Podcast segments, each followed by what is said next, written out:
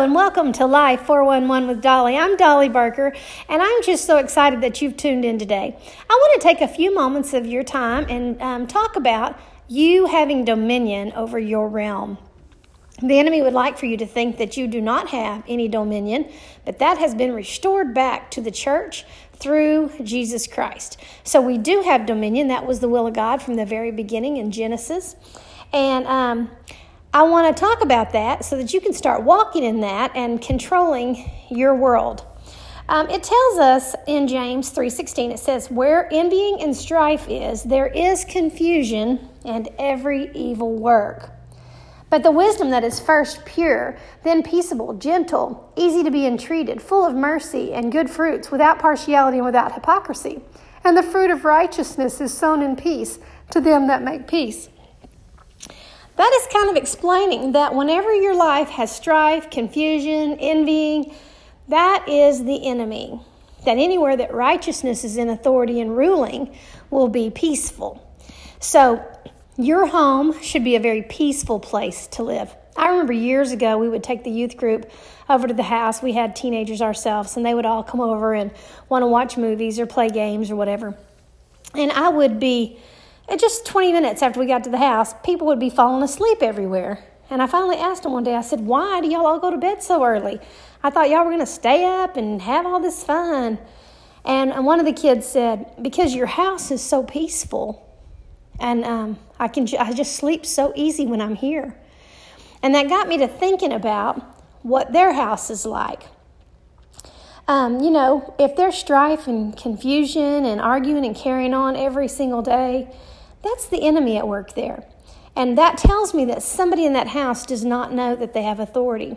You know, we have a school, and so oftentimes we tell the kids if there's craziness going at, on at home, you know, if your parents are fighting and things are stressful and people are hollering and carrying on, what I want you to do is I want you just to go in your room. Don't tell anybody, don't try to correct any adults or anything. Just go in your room and sit down and just start worshiping the Lord. Just worship the Lord. Because in Psalms 22, it tells us that the Lord inhabits the praises of his people. So as you sit and worship the Lord, he literally inhabits your praises. When the Lord inhabits your praises, I'm telling you right now, the enemy that is in your house causing strife and confusion and envying and all these things, he is going to split up out of there so fast and, and there's a peace and a calm that's going to come over the house. And I would always tell the kids that's what you need to do.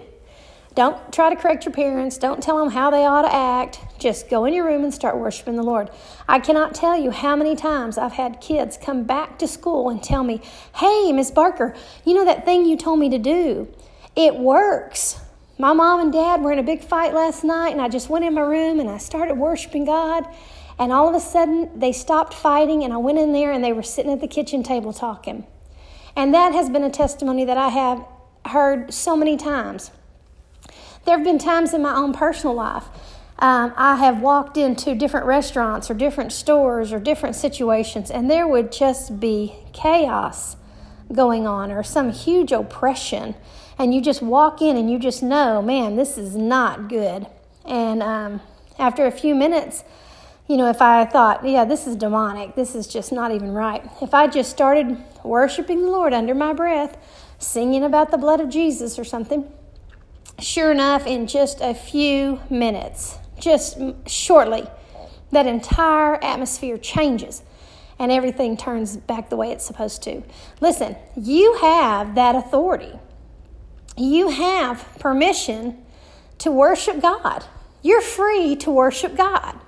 You know, the enemy wants you to think that you've done something wrong, you don't measure up, you've got this big past behind you, you've got, you know, he wants you to think that there's something between you and God and you no longer have access to God. That is the perfect lie for him to tell to God's children. When God is telling us, he can't do anything in your life if you don't ask Him to. He is not going to supersede your will. If you want Him involved in your world, He's going to get involved in your world. And if you don't want Him involved in your world, He won't be. And it's not because he doesn't want to be, it's because you don't want him there or you don't believe that you can have him there. I'm telling you right now, you start worshiping the Lord and things are going to change in your life. I remember for so long thinking, why do we got to worship him? What are we going to Oh, let's go to heaven so we can all sit around on our knees telling God how wonderful He is. I used to just think, man, He must have this huge ego I did not understand. And I thought, that is going to be so boring to sit around and worship somebody else all the time. But as I started growing in the Lord, He started showing me the only reason He's telling us to worship Him is because when we do that, we recognize who He is. We recognize who He is in our situation, and we allow Him to get involved. Bam, we get the victory. We worship God for our benefit. Now, let me tell you what, He's worthy of our praise. He is worthy of our worship and adoration. He has, I owe Him everything. I, I give Him everything because it's just unbelievable how perfect and spectacular He is, and I want to worship Him all the time. But when He tells us to worship Him in, in, the, in the Word of God in particular situations, He's telling us to do that because that is the key to our success. When you recognize Him, even Jesus taught us um, whenever He was here, He said, This is how He wants you to pray Our Father, which art in heaven hallowed be thy name. He started off immediately showing us how to get victory, how to win in life, how to obtain the promises of God. Here's how you do it you say, Father, hallowed be thy name. You are you are wonderful. You are awesome. And you start off just worshiping the Lord because when you start worshiping the Lord, you come into his presence. The enemy that's lying to you, that's cheating you, that's distracting you, he's going to split. When he leaves, instantly you have clarity. You have clarity of your mind. You have the atmosphere becomes crystal clear. And if you'll sit quietly and just talk to the Lord, He'll even talk back.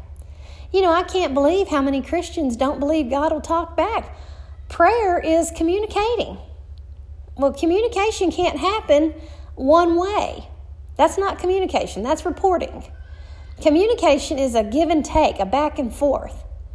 And if you'll get yourself in the presence of the Lord, if the Lord is speaking to you and trying to give you direction to help you get victory, help you to defeat your enemy, if you'll get in front of the Lord and be quiet for just a minute and hear what He has to say, God's trying to get you through whatever it is you're facing. He's trying to get you through it quickly with victory. Listen, this will work for anybody. I've had this work for five year old children and 50 year old people, 70 year old people. Whatever you're facing in your life, if it's strife, confusion, envying, if it's of the enemy, I want you to get God involved. Get everything cleared up so that you can see clearly what's really going on, so that you can execute God's righteousness in the situation and you can come out a winner. I'm telling you, that is the will of God. I wish above all things that you prosper and you be in health, just as your soul prospers. That means as you learn how to do things God's way, as you learn how to grow and not just stay a baby Christian forever, you're going to tap in to the ability to change not only your life and your circumstances and your children and your children's children for generations, but you're also going to change the atmosphere of your city, your job, your town, your, your church, every organization you belong to. Everything you put your hand to shall prosper. That's the will of God for your life. Man, I want to thank you so much for tuning in and listening to today's podcast. You know, um, email me and let me know if you're getting anything out of this message and tell a friend about it. And I'll talk to you real soon. You have a great day.